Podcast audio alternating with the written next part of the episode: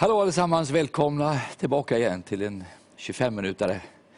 Jag heter Carl Gustaf Severin och är glad att få än en gång tala till dig om någonting som jag tycker är fantastiskt att tala om. Tre saker som alltid ska bestå, som aldrig kommer försvinna. Mycket kommer, mycket går.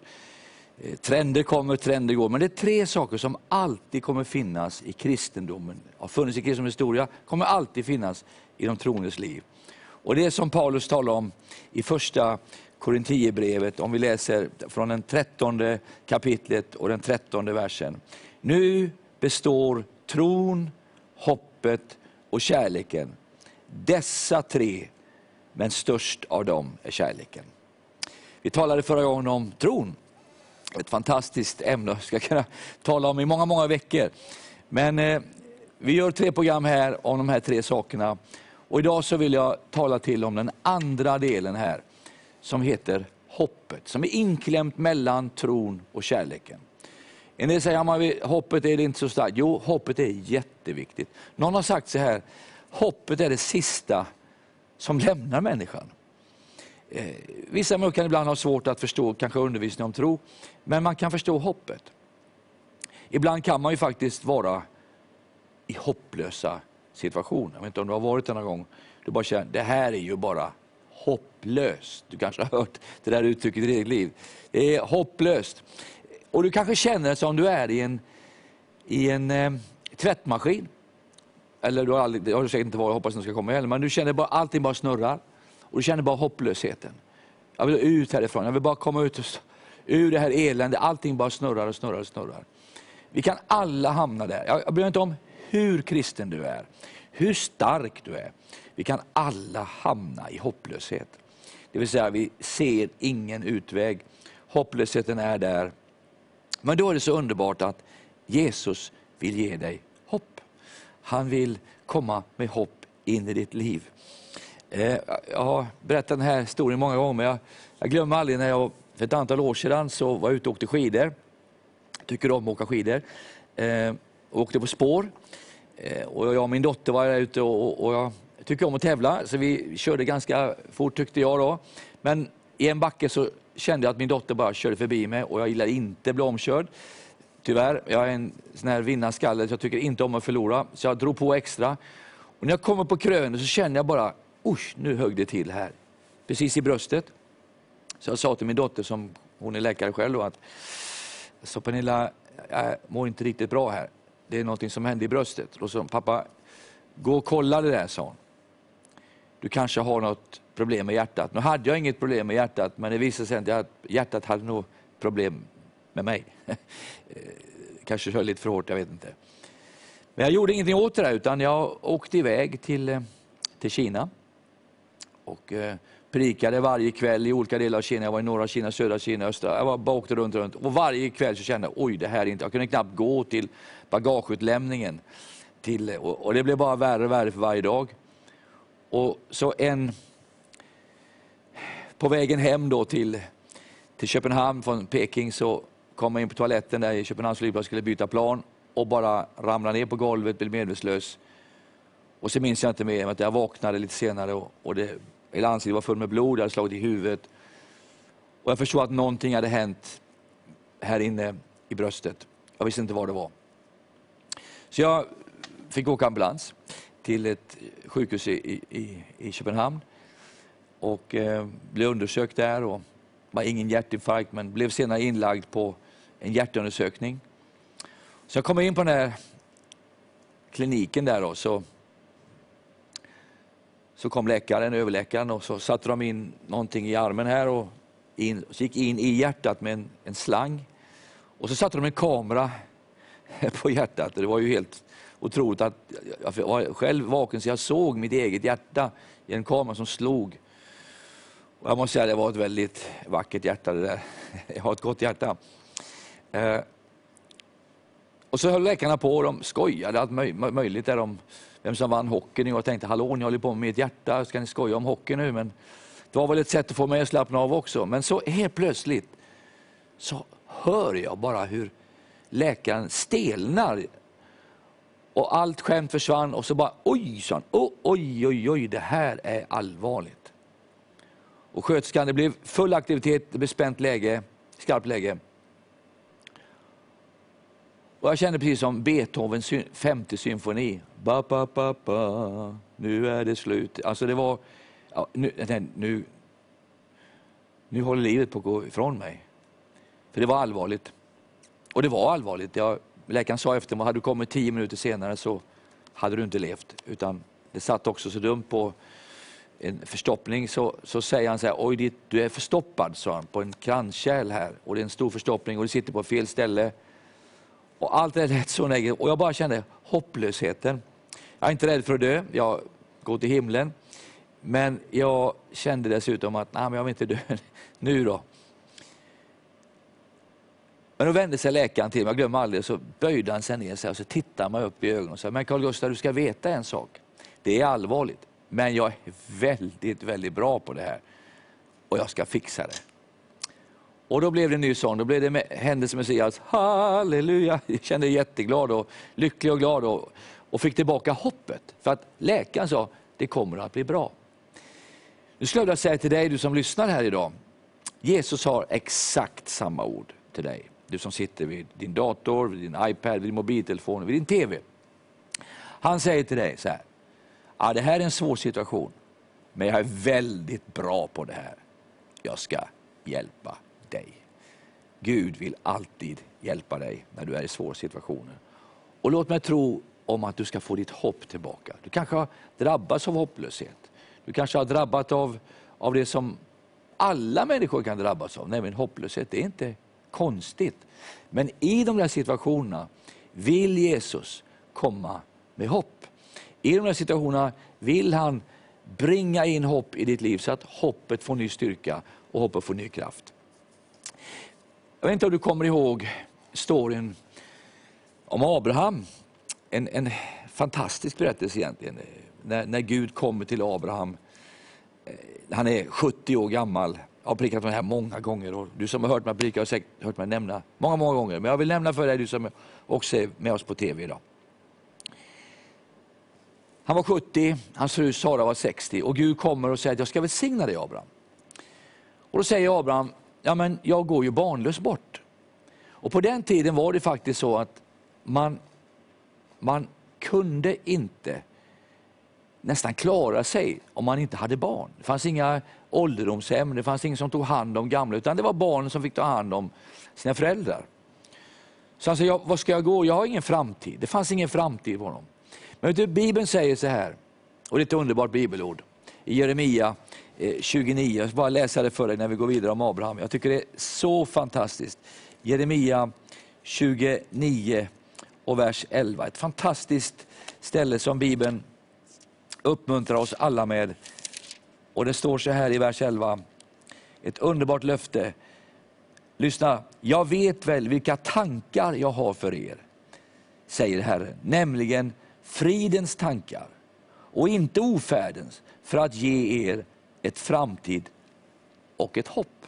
Wow! Vet att Gud sitter i himlen och tänker på dig? Han tänker på dig idag. Han har inte ofärdens tankar om dig, han har framtid, han har hopp för dig.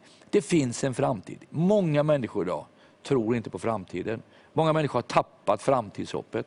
Många människor orkar inte ens tänka på nästa dag. Man vaknar och man ser ingen framtid, ser inget hopp. Kanske är du där idag, du lyssnar och du är där. Jag har ingen framtid, jag har inget hopp. Du kanske inte tror på Jesus, men du satte på det här, helt plötsligt hörde du det här nu. Jesus vill ge hopp till dig, han vill ge en framtid till dig. Abraham nu då, han, han var ju där i den här situationen att han var i en hopplös situation. Och vad gör Gud då? Jo, Gud plockar ut Abraham ur sitt tält, han bodde i tält, och så säger han så här, Abraham, titta upp, rakt upp i höjden. Vad ser du? Jag ser massa stjärnor. Kan du räkna de här stjärnorna? Nej, det kan jag inte. Och så säger han, så härligt, så ska din säd bli. Det vill säga, så många barn ska du få. Det är ett fantastiskt ord för en 70-åring och frun är 60 år. Sara hade inte vad kvinnor plägade ha, så hon hade ingen möjlighet att föda barn. Hennes modliv var dött. Ändå säger Gud, ni två ska få ett barn. Jag brukar säga, kanske han tittade på Sara, oh, hur ska det här kunna ske? Så tittade han på stjärnan, wow, det är möjligt. Nej, det här går inte. Det var en omöjlighet för en gammal människa, två gamla människor, att få ett barn. Och problemet var ju inte att Sara blev yngre av det här löftet. Abraham blev inte yngre av det här löftet, de blev ju äldre. Sara blev 70, hon blev 80, hon blev 90. Och Abraham blev 80, 90 och 100. Och nu helt plötsligt så kommer Gud då in i bilden. Och Gud säger så här, när nu Abraham är 100, 30 år senare. Alltså det tog 30 år. Wow! Men vet du vad? Det står så här i en gammal sång som en känd eh, pingstledare skrev i Sverige, till Levi Petrus. Han skrev en, en sång som heter Löftena kunna ej svika. Nej, de står evigt kvar. Wow! I en av verserna så, så står det så här. Gör så som Abraham gjorde. Blicka mot himlen upp. Medan du stjärnorna räknar växer din tro och ditt hopp. Med andra ord, wow! Gud kan ge dig hopp. Din tro och ditt hopp kan växa. Han skrev den sången när hans fru låg döende i barnsäng. Hon hade fött ett barn 1922, det fanns inga läkare som kunde göra någonting. Då skrev han den här sången. Hon heter Lydia och Gud helade henne och lät henne leva vidare. Fantastisk sång igen, som har sjungits av kristna många år. Men jag tror att i den sång så finns något speciellt, nämligen att hoppet kan leva vidare i en människas liv. Du kanske är i en hopplös situation där du sitter just nu. Jag förnekar inte det. Och det kan, alla fakta säger, ofta hör vi det, faktum är att så här är det och så här är det. Jag har, hört, jag har sett alla fakta på bordet, alla papper, men så här är situationen. Ja, men sluta inte att hoppas på Gud. Sluta inte att hoppas på att han faktiskt kan förändra den situation där du är i. Du är inte ensam. Det finns hopp för dig. Du kan vara i en väldig hopp. Du kan känna att mina knän de, de är svaga. De, de darrar för den situation jag är i. Men då kommer Gud och stärker, står det, veka knän, kraftlösa knän och ben kan Gud styrka. Och det kanske inte är med fysisk svaghet i benen, det kan vara också en andlig svaghet. Det kan, man kan vara i en situation där man har så mycket emot sig, så många saker som kommer emot dig och du kan ändå inte se en utväg. Men idag hoppas jag när du lyssnar på det här programmet att du ska få hopp för din framtid. Det finns en framtid och det finns ett hopp. Så Abraham får besök av Gud. Herrens ängel kommer och Herrens sändebud kommer. Och Sara står och lagar lite mat till Herrens sändebud. Jag vet inte vad hon förlagade för mat. Peter Palt eller jag vet inte vad det var. vad hon lagar. Hon lagar något gott. Och så säger Gud till Abraham, om ett år ska du få en son. Ett år så har du en son. Wow, ett år. Det är ju... Oj. Och Sara hör det där. Och hon började le. Du vet hur kvinnor ler när de inte tror. Oh, kära någon. Hur, kan, hur kan det här gå till? Jag är ju 90 år. Men så står det, genom tron fick Sara kraft fast hon var överårig att föda ett barn. Hon trodde på Gud, hon fick hopp. Hoppet kom tillbaka. Och hon började hoppas på att, wow, det här kan ju ske i mitt liv. Ett år senare, men du kan ju tänka dig om ni hade varit i vår tid, när Sara Abraham kommer och går med en barnvagn. Ett äldre par, vad är det här för någonting? Är ni inte kloka? Jo, vi ska ha en bebis. Ja, men de, de, är, de är det har helt slagit slint i, i huvudet. Ett 90-åring, en 100-åring som går på gatan och ska få ett barn. Men det var inget skämt. Ett år senare så kommer Abraham ut ur tältet med ett stort leende och skrattar gott. Jag vill bara säga till dig, kom ihåg det här. Hoppet, hoppet får alltid det sista skrattet. Andra kan skratta, andra kan le, andra kan göra narr av dig. Men den som hoppas på Gud vinner alltid får alltid det sista skrattet. Och för mig så är det så här, om Gud kunde göra det här undret i Abraham och Saras liv, om Gud kunde ge det här paret ett, en son, han heter Isak, när de är 100 år gammal, mannen, och hon är 90 år. Modlivet är dött. Hans kropp var som död och de får ett barn. Då kan allt ske. Alla under är möjliga. Det finns hopp. Ibland kan vi se kanske en församling som håller på att dö ut och man, det finns något hopp i den här församlingen. Ja, och moderlivet, du kanske känner i ditt hjärta, det är någonting i ditt liv, i din församling, som det har dött någonting. Men Gud kan ge liv till det som är dött. Gud kan uppliva det som har slocknat.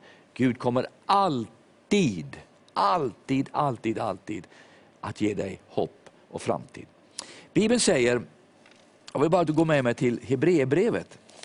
Eh, ett, ett litet speciellt ställe i det sjätte kapitlet i Hebreerbrevet. Så står det så här i den nittonde versen. I detta hopp har vi ett tryggt och säkert själens ankare som når innanför förlåten. Wow! Visst är det fantastiskt? Att Bibeln jämför hopp till ett ankare som når innanför. För, förlåten var ju det som fanns i templet och innanför fanns det, hel, det Holies av det allra heligaste. Där översteprästen bara gick in. Där fanns försoningen, där fanns allt det här underbara. Du och jag som kristna, vi har ett själens ankare som når in. Alltså, alltså Bibeln jämför hoppet, i hoppet har vi det här. Att vi har förankrat oss, inte i den här världen, inte i det, i, i det här finansiella systemet, inte i den här världens system. Vi har förankrat vårt hopp i himlen. Därför är det så underbart med en kristen människa, när han dör, då har han ett hopp. När han går in i evigheten, då hoppas han på någonting större. Han går in till Jesus Kristus. Hoppet, står på ett annat ställe, låter oss aldrig komma på skam. Wow. Ibland kan man säga, jag kommer komma på skam. Nej, om du hoppas på Gud så kommer du aldrig att komma på skam. Så vi, vi talar till det här om att hoppet är, jag minns en gång för många år sedan, jag var ute och åkte båt med min fru och någon sa till mig att ja, Carl Gustaf du kan lägga ut ett ankare på, på, och så står båten där liksom i, i, i, eh, i viken. Då. Då tänkte jag, men vad bra, då, då gör vi det. Så vi la ut ankaret, jag, jag, jag kände att det rörde botten. Det var en 5-6 meter djup där, så jag, och så, så drack vi lite kaffe och så skulle vi gå och sova i båten på natten. Och så hörde jag att det skulle komma storm. Och det är inget som är jättekul, men vi, vi, vi bestämde oss att vi, vi, vi, eh, vi somnar. Och jag somnade och så kände jag på natten att det började blåsa och det blåste rejält och båten svängde fram och tillbaka. Jag tänkte, jag får gå upp och kolla hur det ser ut om allt är okej. Okay. Och när jag sticker upp huvudet ur båten och tittar ut över fjärden så känner inte jag igen mig. Jag var inte på den platsen där jag förankrade mitt liv, vår båt, några timmar tidigare. Vi hade drivit iväg. Ankaret hade släppt. Ankaret fanns inte kvar. Ankaret fanns kvar, tack och lov, men det hade släppt på botten, så det, båten drev. Och hade det fortsatt så hade vi drivit rakt upp på land, eller ute och ta havs. Och jag fick fixa till det här. Jag tar till mig, men du sa att man kunde lägga ankaret. Ja, men så du måste lägga ut lång rev så att ankaret fastnar i botten. Och det blev en verklig läxa för mig att du och jag, vi är inte förankrade i sjöbotten, vi är förankrade i himlen. Och om du lägger ditt ankare i himlen och lägger ut all linan mot himlen, så kommer din båt i livet inte att rubbas av det som händer i den här världen. Om ekonomin går upp, om ekonomin går ner. Om börsen stiger eller börsen sjunker. Om fastighetspriserna går upp eller fastighetspriserna går ner. Om du har pengar i plånboken eller inte pengar i plånboken. Du har ditt hopp i själens ankare. Och därför så säger Bibeln väldigt, väldigt klart och tydligt att vi ska komma med frimodighet till nådens tron. Wow! Där uppe är nådens tron. Där finns hoppet. Ditt hopp är inte i den här världen, inte i det finansiella systemet, utan i det hopp som Gud har kallat dig att gå till. För flera år sedan så var jag i en stad, jag har berättat den här berättelsen många gånger. Det var i Georgien, i Belisi. Jag hade predikat för ett antal människor och på vägen ut ur mötet så står det en pappa vid dörren med en sjuk pojke, tio år gammal. Lika gammal som min son var just då, så jag blev väldigt rörd när sonen tio pojke. Han var, ansiktet var förlamat, han var allt kritvitt. Han eh, hade cancer i, i levern, lungorna, jag tror också i, i njuren. Varje organ hade en tumör någonstans. Han var döende, hade tre dagar att leva. Och när man ser det där så vill man bara gråta. Wow, här är en pojke som håller på att dö. Och jag minns jag, pappan sa, ja, vi har spenderat alla pengarna på vår pojke. Vi har spenderat alla poj pojkens, alla våra resurser på pojkens hälsa i Tyskland. Alla pengarna är slut. Hoppet är borta. Läkarna har gett upp hoppet. Kan du be för honom? Och vi bad till Gud. Det är fantastiskt att man kan be till Gud. Det är aldrig fel att be till Gud. Och när vi hade bett så minns jag att jag sa till pojken innan jag gick därifrån, vet du nästa gång när vi träffas du och jag, då ska vi, då ska vi spela fotboll du och jag.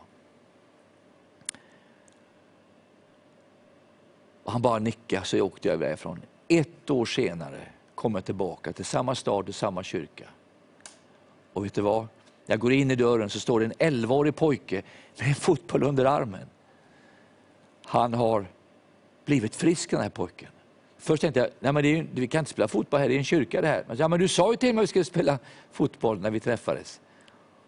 Och tänk att bara få titta på den här pojken och se det här undret som hade skett med honom.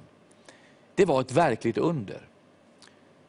Och Då sa pappan, ja vi, vi har ju faktiskt sett ett under. Tre dagar efter när han hade fått förbön så vände allting. Och han är på väg tillbaka. Han har spelat fotboll hela sommaren, sa han. O, vad glad jag blev. Så jag signerade den där fotbollen. Så frågade vilket är ditt favoritlag? Alltså han sa Arsenal. Ja, jag förlåter dig, så jag kan inte hålla på rätt lag, men okej. Okay. Hans brorsa var Barcelona-fans. Jag åkte till Kina, så berättade den här historien för pastorerna. I Kina, där de, för dem är allting möjligt. Jag ska säga jag ska vilja ha Arsenal-kläder och Barcelona-kläder. Och på 30 minuter hade pastorn fixat det. I Kina brukar man säga copyright means right to copy. De, de fixade det. Och jag fick åka tillbaka till Georgien nästa år och lämna över de här fotbollskläderna till de här två små pojkarna. Nu för några veckor sedan så var jag tillbaka igen i Georgien. Och gissa vem som stod där, en 22-årig pojke med en fotboll under armen. Och sa, kan du signera den en gång till? Så jag vet inte många gånger och För några år sedan så visade han mig röntgenplåtarna. Alla tumörerna som satt på hans kropp. Och tänk att nu är det nya plåtar. Det är ett nytt liv. Hoppet, livet har kommit tillbaka till den pojken och den familjen. Och idag så är han en härlig pojke med en framtid och ett hopp. Men när jag sa de där orden, att nästa år ska vi, eller nästa år ska vi spela fotboll du och jag. Det var, då kom det hopp till honom. Och Jag tror att det här med hoppet, det är någonting oerhört viktigt idag. Att vi aldrig slutar att tala hopp till människor. Om du är pastor, tala hopp så att din församling har hopp. Tala hopp till världen. Vi ska inte predika dom till världen. Vi lever inte i domens tid, vi lever i nådens tid. Och Jag är övertygad om att nåd flödar från Guds tron. Hopp flödar från nådens tron. Det kommer en dom, ja, men just nu lever vi i nådens tid. Och var frimodig och predika nåd och hopp och framtid till alla människor i Skandinavien idag. Jag har ett ord till dig idag, du som lyssnar. Det finns framtid och det finns ett hopp. Dessa tre ska bestå. Tron, hoppet och kärleken. Största kärleken. Och wow, vilken dag vi ska ha nästa gång vi träffas. Då ska vi tala om det största, kärleken. Gud välsigne